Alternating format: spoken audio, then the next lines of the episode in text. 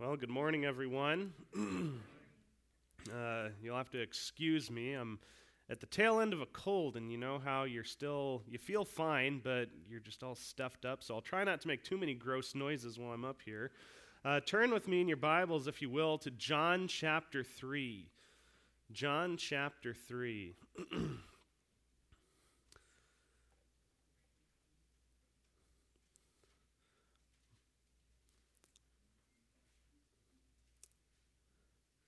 In our world today and in what calls itself Christianity or evangelicalism, much is made about this phrase, born again. Uh, we hear that phrase. Even before I was a Christian, I heard that phrase. And uh, growing, you know, growing up, uh, I grew up Roman Catholic, and we all assumed that we were already Christians. You're born again by being baptized, and uh, even upon coming out of that, uh, once I was no longer a Catholic, I decided to call myself a born again Christian because, well, that's what all the other Christians are calling themselves. Uh, and it seems to be a very popular thing. If you want to get credibility in the Christian world, or at least among Christians, start calling yourself a born again Christian. Uh, lately, I think uh, people like Kanye West have come out claiming to be born again Christians. Again, not judging them or their testimony or anything like that, but it does draw attention. Jimmy Carter, for example, another one, claimed to be a born again Christian. Got a lot of evangelicals excited because that phrase uh, means something very significant. However, it is often a phrase that is thrown around. We uh, usually don't know what it means, and many people who attribute it to themselves demonstrate that they are anything but born again. But though this uh, phrase is often misused, thrown around, it is a very important thing. There's a very important teaching on it that the Lord Jesus gives us. In fact, it is a very necessary thing to understand, but not only understand, but to experience. As we'll read here, being born again is not just something that the super Christians do. It's not just an extra title that you can claim for yourself that will show you to be super spiritual. But born again, being born again, is a very necessary thing. In fact, that is the very first step in our Christian lives. So, uh, and that's what this passage, this text is on. So, John chapter 3, I'll read uh, probably the first 21 verses in this chapter. We'll pray and we'll get on with our message. Now there was a man of the Pharisees named Nicodemus, a ruler of the Jews. This man came to Jesus by night and said to him, Rabbi, we know that you have come from God as a teacher, for no one can do these signs that you do unless God is with him.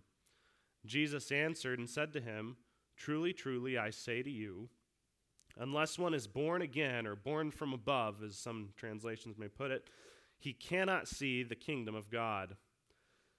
Nicodemus said to him, How can a man be born when he is old? Can he enter a second time into his mother's womb and be born? Jesus answered, Truly, truly, I say to you, unless one is born of water and the Spirit, he cannot enter the kingdom of God. That which has been born of the flesh is flesh, and that which has been born of the Spirit is spirit. Do not marvel that I say to you, You must be born again. The wind blows where it wishes, and you hear its sound, but do not know where it comes from or where it is going. So is everyone who has been born of the Spirit. Nicodemus answered and said to him, How can these things be? Jesus answered and said to him, Are you the teacher of Israel and do not understand these things? Truly, truly, I say to you, we speak of what we know and bear witness of what we have seen and you do not accept our witness. If I told you earthly things and you do not believe, how will you believe if I told you heavenly things? No one has ascended into heaven, but he who descended from heaven, the Son of Man. And as Moses lifted up the serpent in the wilderness, even so must the Son of Man be lifted up, so that whoever believes in him will have eternal life. For God so loved the world that he gave his only begotten Son, that whoever believes in him shall not perish, but have eternal life. For God did not send the Son into the world to judge the world, but that the world might be saved through him. He who believes in him is not judged, but he who does not believe has been judged already, because he has not believed in the name of the only begotten Son of God. And this is the judgment that light has come into the world, and that men love the darkness rather than the light, for their deeds were evil. For everyone who does evil hates the light and does not come to the light, lest his deeds be exposed. But he who practices the truth comes to the light, so that his deeds may be manifested as having been done by God. Let's go to the Lord in prayer. Our Father, we are indeed thankful for this time that we have together to read from your word, the words of your Son, the Lord Jesus Christ, and this very important and crucial truth that we all must be faced with this reality that we must be born again if we are to enter into your kingdom. We're thankful that many of us, most of us, if not all of us, can gather together and affirm that you have done, indeed, done this work in our lives. But we would pray for those who have, uh, have been coming here who may not know you, who may not have experienced this new birth, who have a picture of religion who go through the motions and yet have not yet experienced your saving work.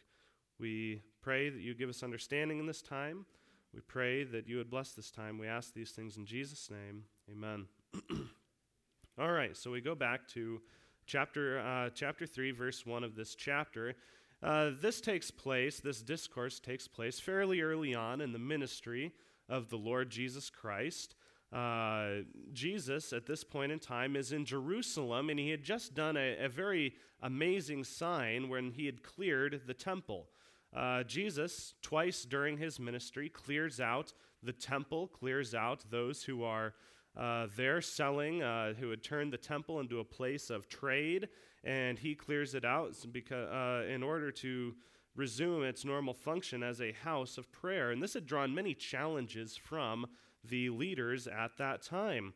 They had asked him, On what authority do you do these things, or what sign do you show us as your authority? Jesus answered them, Destroy this temple, and in three days I will raise it up.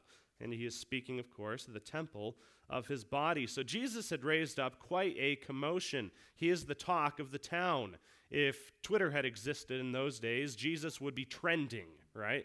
Um, but everyone knew who Jesus was. Everyone had heard those words. Here's this new teacher doing these outlandish things. And he is performing many signs. And we read in verse 23 that many believed in his name when they saw his signs which he was doing. But Jesus, on his part, was not entrusting himself to them, for he knew all men. And because he had no need that anyone bear witness concerning man, for he himself knew what was in a man. So there, here's the picture Jesus had performed many signs, and many people are flocking to him, and yet Jesus has not entrusted himself to them. And why is that? Because he knew the heart of men. Later on, we see a similar picture in John chapter 6, where the multitudes that Jesus had fed, uh, the 5,000, right? He feeds them bread and fish. Jesus goes to the other side. And then they begin once again to flock to Jesus. And Jesus says to them, Truly, truly, I say to you, you come to me not because you saw the signs, but because you ate of the loaves and were filled. So they're coming to Jesus not for spiritual life, but to benefit from these miracles that he's performing. Uh, and Jesus knows this because he knows the heart of men. And uh, so Jesus knows the heart of men, needing no one to bear witness concerning that. And he knows these things because, of course, he is indeed God. John has already laid this out in the beginning for us. In the beginning was the Word, the Word was with God, the Word was God. Jesus knows the hearts, the thoughts, and the minds and the intentions of all men. And after saying this, we read that there was a man of the Pharisees named Nicodemus, a ruler of the Jews. And this man came to Jesus by night. So Jesus is in Jerusalem performing many signs, raising uh, quite the havoc among the religious officials. And here comes a man of the Pharisees. Now, the Pharisee party was Uh, they were part of the religiously elite, the religiously conservative. They were the ones who believed in the resurrection. They, were belie- they believed in the entirety of the canon of the Old Testament scriptures. This was a contrast to the Sadducees, who rejected many of these elements. And the Pharisees were the popular teachers of those days. Uh, they were the ones who upheld the law, and in fact, they put many barriers around the law to keep people from even breaking the law. So when you think of holy people in that day, they would have thought Pharisees. In popular culture, whenever they want a religious person, they'll put someone with. Uh, uh, you know, religious garb on or uh, something along those lines. But in those days, the holy people, the ones who know uh, the things about God, are the Pharisees. And Nicodemus is a ruler of the Pharisees. In fact, Jesus says that he is the teacher of Israel. So he's very high up uh, in the rankings of the Pharisees. He would be uh, one of the great teachers of the day, along with a man like Gamaliel, whom the Apostle Paul had learned under. Uh, but Nicodemus is coming to Jesus, and he comes to Jesus by night. And it's a rather interesting thing where that John points this out, uh, because there are many reasons why Nicodemus would not want to go to Jesus. For example, Jesus had already challenged the religious officials in that day. He had cleared out the temple, and later on, the Pharisees would show themselves to be the number one opponents of the Lord Jesus during his ministry. It is the Pharisees who first began plotting to put Jesus to death. And yet, here is Nicodemus coming to Jesus. Uh, we don't exactly know why yet, but we know that he comes by night. And this can mean a number of things. Perhaps he came by night uh, because that is when all the religious discussions took place. After the uh, heat of the day, the religious teachers get together and begin to discuss and debate Perhaps one of the reasons he came by night is because he wanted to avoid having anyone see him going to Jesus. Uh, because here's the ruler of the Jews, the teacher of the Jews. Well, who can the teacher of the Jews, the ruler of the Jews, go to to receive instructions? Uh, it would be quite telling if a, the leader of a religious institution uh, had to rely on someone else, someone viewed as an outsider, in order to receive uh, uh, spiritual truths. But John also uses night to describe, night and darkness to describe the state of the soul. I think of Judas when Judas had gone out after Jesus had said, Whatever you're planning on doing, do quickly. And immediately after Jesus departs, it is night. And perhaps it is a combination of all these things as to why Nicodemus came by night. But something that we do know of Nicodemus is that uh, though he is coming to Jesus, he at this point in time is not yet a follower of Jesus. Though he is a religious teacher, he is a man who does not know the Lord though he is a man who probably knows a great a number of facts regarding the scriptures, does not know the basics of what it means to enter into the kingdom of God. So here is Nicodemus coming to Jesus, and he says, Rabbi, we know that you have come from God as a teacher, for no one can do these signs that you do unless God is with him. So, this is one of the early verdict. Uh, Nicodemus is perhaps speaking on behalf of the rest of the Pharisees, uh, those who had sent him. And there's something that is clear about Jesus that is undeniable that there is a power that is working through him that must come from God, because no one can do these signs unless God is with him. It's interesting that this verdict would later change later on in the Gospels uh, the Pharisees would say, well, he does this by the power of Satan.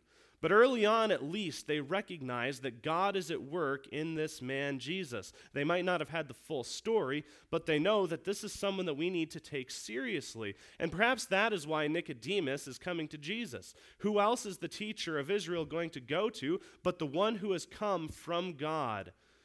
So we know that you come from God as a teacher. No one can do these signs that you do unless God is with him. Verse 3 Jesus answered and said to him, Truly, truly, I say to you, unless one is born again, he cannot see the kingdom of God. And notice something interesting. Nicodemus, when he came to Jesus, did not ask a question. And yet we see Jesus answering a question that he had. And I think this has to do with what is said regarding Jesus knowing the hearts of men. That's what Nic- the statement Nicodemus has. Uh, yes, he acknowledges Jesus comes from God, but I think this is perhaps indicative of something that is on the heart of Nicodemus. Nicodemus has this concern. He has these questions regarding the kingdom of God, and it perhaps has to do with the fact that Nicodemus knows he is missing something with all his religious uh, religiosity, with all of his sacrifices that he offers, with all the prayers that he prays, with all the praise of the crowds that he receives, he knows that he is missing something.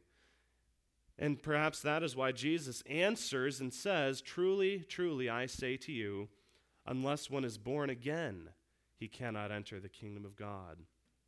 Nicodemus wondering, well, how is it that one enters the kingdom of God? Jesus says, You must be born again.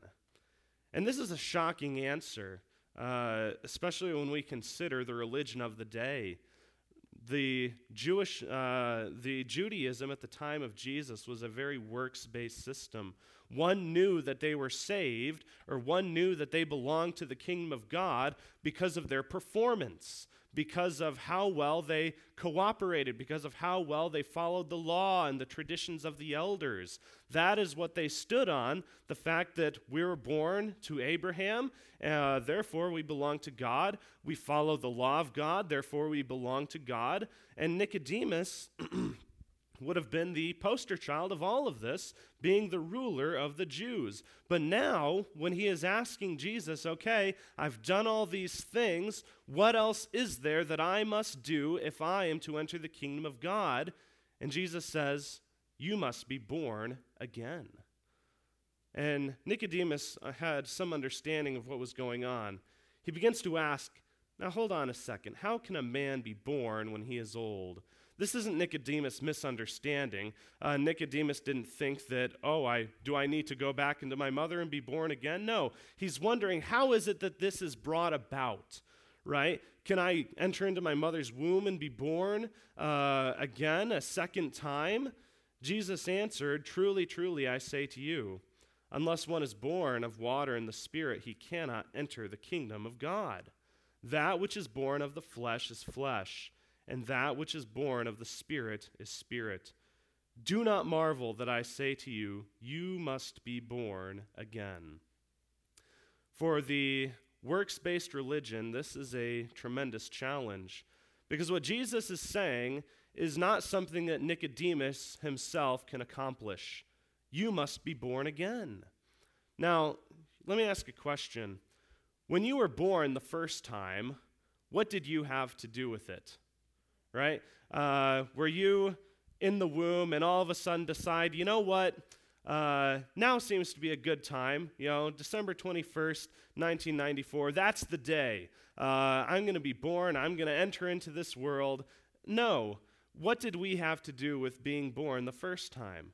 Nothing. God is the one who creates life. Our mother's the one who carries us along. We are born as things come about. God is the one who brings that about. We have nothing to do with it. And in the same way, with this new birth, we likewise have nothing to do with it, other than the fact that we are the one who experiences it.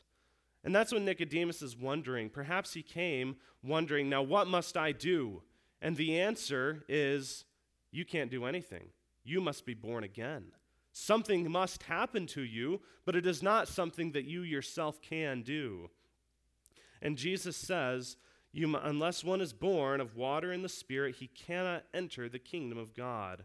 That which is born of flesh is flesh, and that which is born of spirit is spirit. And this is the contrast that Jesus makes. This isn't something that you can bring about through your works or through your actions. The flesh can only produce flesh, right? That which is born of flesh is flesh. If you are to receive this spiritual birth, it must come from the Spirit.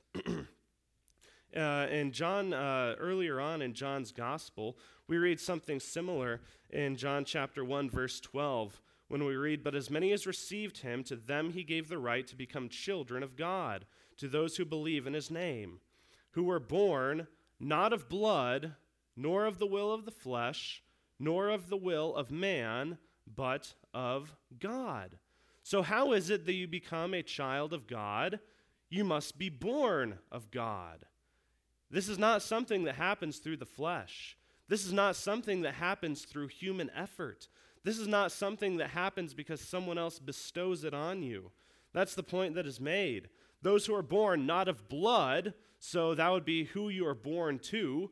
You do not become a Christian because you are born to Christian parents. That's an understanding that many people have, right? Uh, nor the will of the flesh, so not through my own human effort. I don't become a Christian because I go and follow the right steps and do the right things in order to become a Christian, nor the will of man. So it's not someone else who comes and bestows this right on me. No one can come along and say uh, a prayer before me and say, okay, now you belong to God because I have designated you as a child of God. No, to be born of God, it must come from God. Those who are born not of blood, nor of the will of the flesh, nor of the will of man, but of God. And that's what Jesus is saying here. That which is born of flesh is flesh. Flesh cannot produce this, flesh cannot bring this about. This is something that God must bring about in you. That which is born of the flesh is flesh, and that which is born of the Spirit is spirit. And Jesus says, uh, Truly, truly, I say to you, unless one is born of water and the Spirit, he cannot enter the kingdom of God. And this is not something that is a new teaching that Jesus is bringing about. In fact, I believe that this is a reference to an old teaching, a promise that God makes. This concept of rebirth or regeneration is not new to Jesus, but it is something that everyone who has ever entered the kingdom of God has experienced. Everyone who ever will enter the kingdom of God will experience. And this is a, an experience that God has promised that He will bring about for His people. And we can find one of those promises in Ezekiel 36. Ezekiel 36 we read in verse 22 Therefore say to the house of Israel, Thus says Yahweh, It is not for your sake, O house of Israel, that I am about to act, but for my holy name, which you have profaned among the nations to which you have come.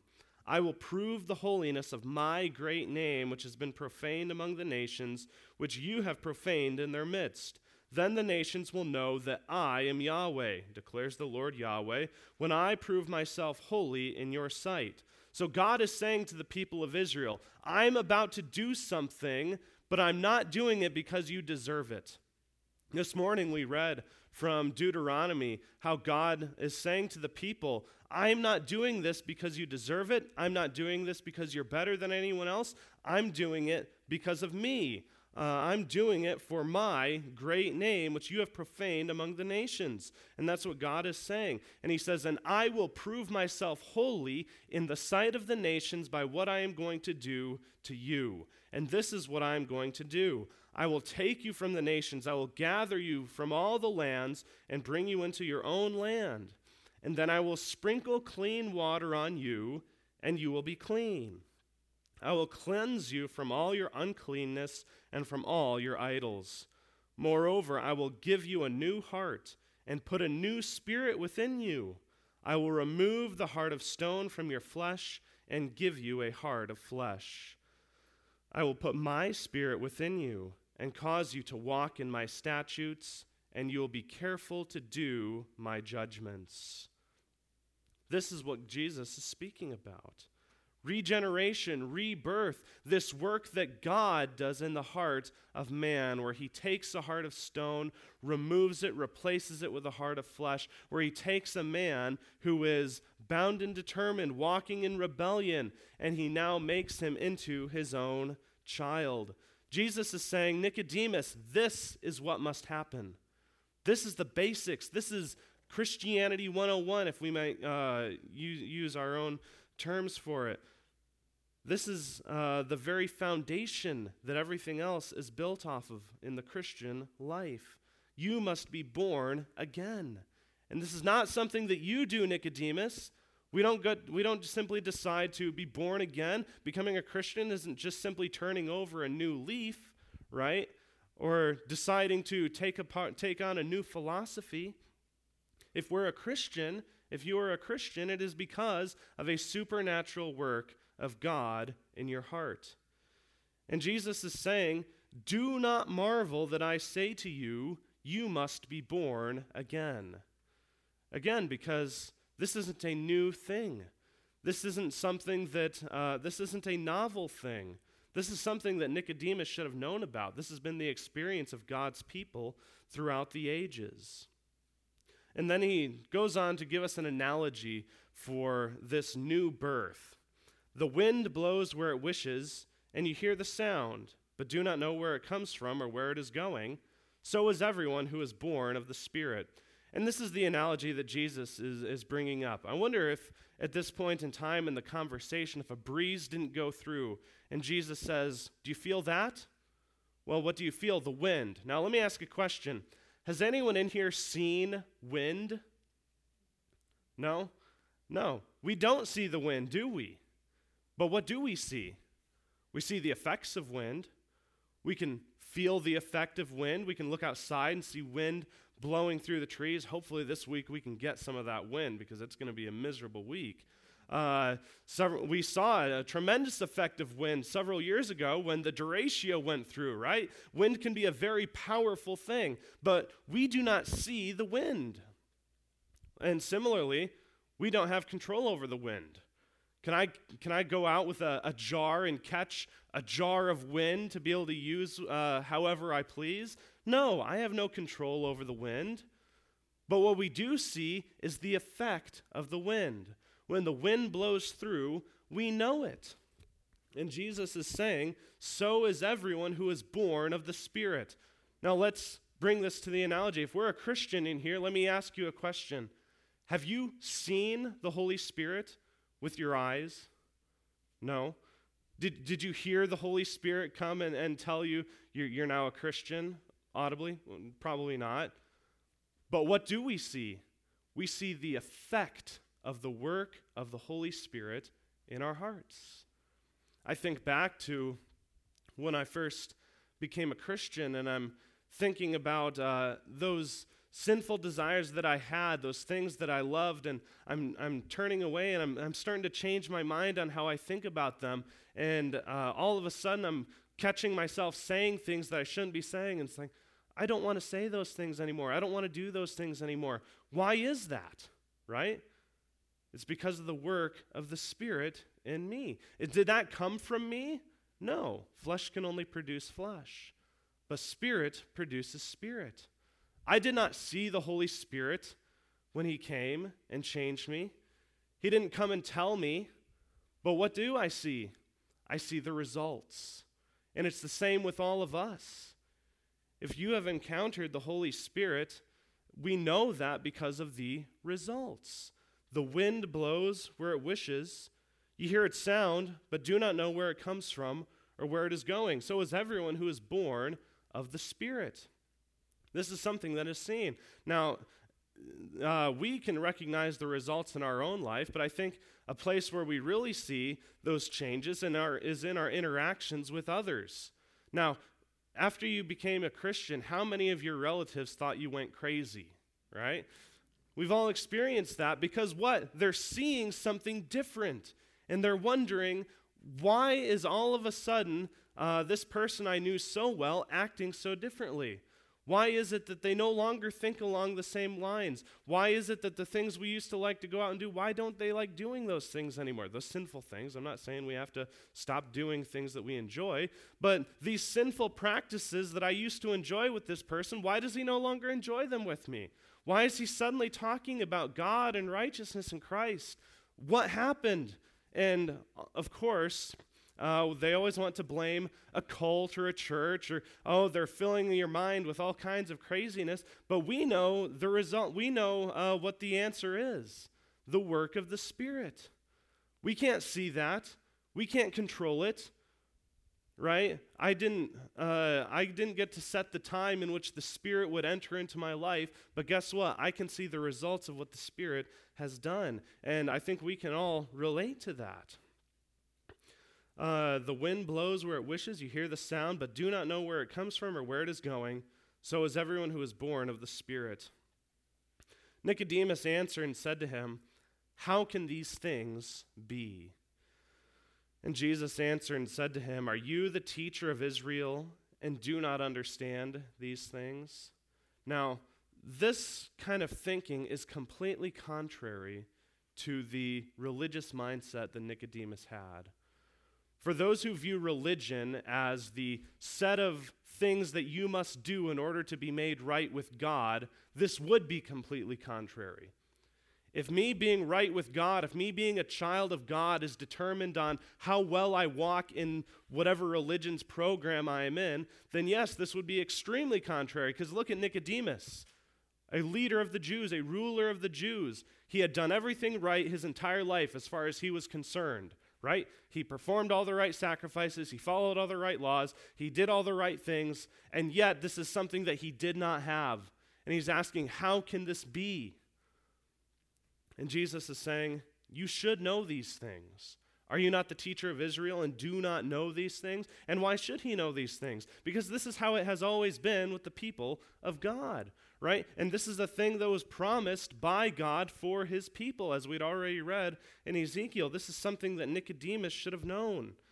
Truly, truly, I say to you, we speak of what we know and bear witness to what we have seen, and yet you do not accept our witness. And uh, it is very hard for one who is religiously minded, who is works minded, who views their salvation as something that they bring about, to accept the fact that this is purely a gift of grace. And Nicodemus, at least at this point, it seems, is not accepting it. Jesus is saying, We speak of these things that we know, and we bear witness of what we have seen, and yet you do not accept it. If I told you earthly things and you do not believe, how will you believe if I tell you heavenly things? And what Jesus is saying is if I'm telling you this basic thing about the kingdom of God that happens here, how is it that you, if, and you're not unwilling to accept that, how is it that we can get any deeper? How is it that we can talk about what life in the kingdom is going to be like? How is it that we can talk about what the end is going to be like if you're not even willing to accept this basic fundamental reality that you must be born again? He goes on and says, No one who has ascended into heaven, but he who descended from heaven, the Son of Man. How is it that Jesus knows this? Well, Nicodemus was pretty close. You're a teacher from God. Jesus knows this because he came down from heaven.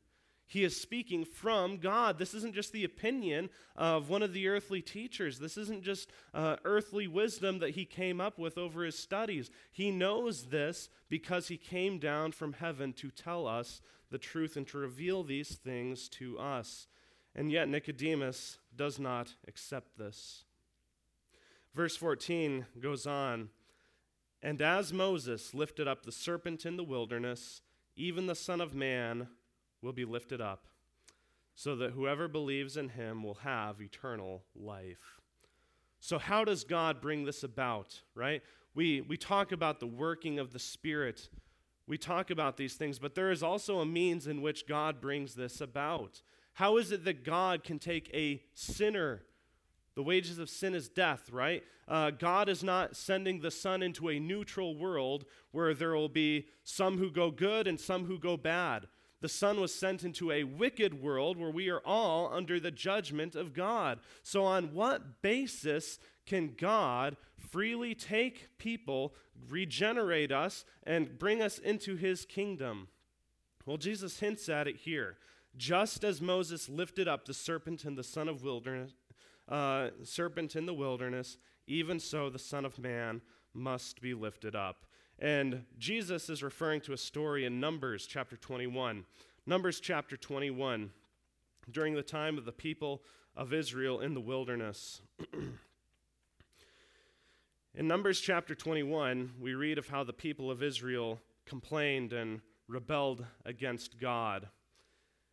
And then, as a result of this, the Lord sent fiery serpents among the, te- among the people, so that they bit the people, and many people of Israel died. And again, what's that show? The wages of sin is death. The wages of sin is death. And here is God granting that death, those wa- that wages of sin to the people in the wilderness.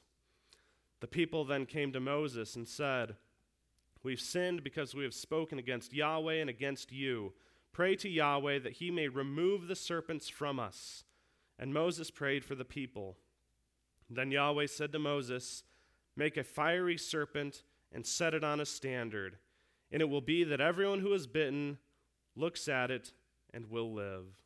And Moses made a, serpent, a bronze serpent and set it on a standard. And it happened that if a serpent bit any man, when he looked at the bronze serpent, he lived. So, this is the picture. An Israelite who'd complained against God, the wages of sin is death. A serpent comes, give him, gives him exactly what is due to him. He is dying. There's nothing that he can do. And yet, God has said, This is what you are to do. Look to that serpent that picture of your sin and believe on the Lord, and you will be saved. Right? It's all a gift from God. It's all by His grace. And that's what God does. That's what all the scriptures are about. God pouring out His grace on us. And how does He do it? He does it through the Lord Jesus Christ, through the lifting up of the Son of God. Just as the serpent in the wilderness was lifted up, so must the Son of Man be lifted up. And yes, we, we hear the word, the phrase lifted up. It does speak of his glorification, it does speak of his exaltation, but in John's gospel, that phrase lifted up has a very specific meaning. And it's a meaning that the people in that day would have known. Just as the serpent was lifted up on a pole, the Son of Man must be lifted up on a cross, so that those who look to him, receiving what is due to their sins, and believing in him, they will have eternal life. This is the means by which God brings these things about, right? And it's almost paradoxical, right? The working of the Spirit, the moving of the Spirit, He comes and goes as He pleases. And yet God says, and this is how He does it People will look to the Son as he is lifted up, believing in him, and will have eternal life. This is the promise that we are given, right? I can't make myself become born again. That's something that God must do. But I know what God has told me to do, and He has told me to look to the Son. And on what basis can I know that I am saved from my sins? Because of what God has done through Jesus. And how can I know that I will receive uh, what God has promised me? Because Jesus says, Those all who behold the Son and believe in him will have eternal life. So, why does God do this? Well, the answer is here. For God so loved the world, or he loved the world in this way, that he gave his only begotten Son that whoever believes in him shall not perish, but have eternal life. It all flows from God and from his great love, which he has for us. If we if you know your own heart, if you know your own condition, this should be a shocking phrase. For God so loved. Because what is lovable in us? Remember, God did not send his son into a neutral world where there are some who are good and some who are bad, and it's the good ones who are saved. No, God sent his son into a wicked, rebellious, sinful world, a cursed world in which the wages of sin is death. And yet, God so loved the world, he sent his only begotten Son, that whoever believes in him shall not perish but have eternal life. For God did not send his Son into the world to judge the world, but that the world might be saved through him. And he who believes in him is not judged.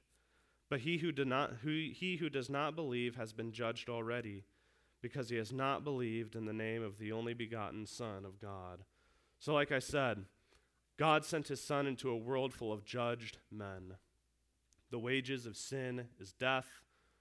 God could have freely let us go, and he would not have been wrong. He would not have been unjust in doing so. In fact, it would have been perfectly just to give each and every one of us exactly what is due to our sin. And that's what he says here the world has been judged already and incur greater judgment because they have not believed in the only begotten Son of God. But he who believes in him is not judged. And this is the judgment the light has come into the world, and men love the darkness rather than the light, for their deeds were evil. For everyone who does evil hates the light and does not come to the light, lest his deeds be exposed. But he who practices the truth comes to the light, so that his deeds may be manifested as being, having been done by God. And once again, John is saying, uh, He who practices the truth comes to the light, so that his deeds may be manifested as having been done by God.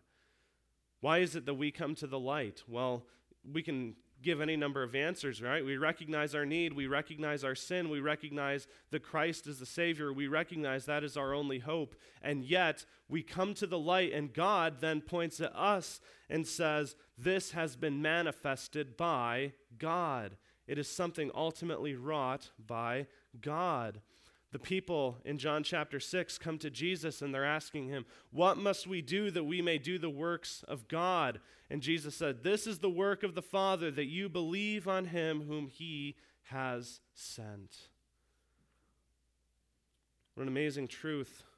What an amazing thing to experience. What an amazing thing to recognize. The salvation, the salvation that we enjoy, the salvation that we have, purely a gift from God's grace. Not because we are worthy of it, not because we've done anything to uh, merit it, not because we can do anything to merit it. Here's Nicodemus. If salvation were by works, then Nicodemus would have it in the bag. The teacher of Israel, ruler of Israel, probably knows more has more scripture memorized than this entire church combined. And yet he did not have this basic elemental truth.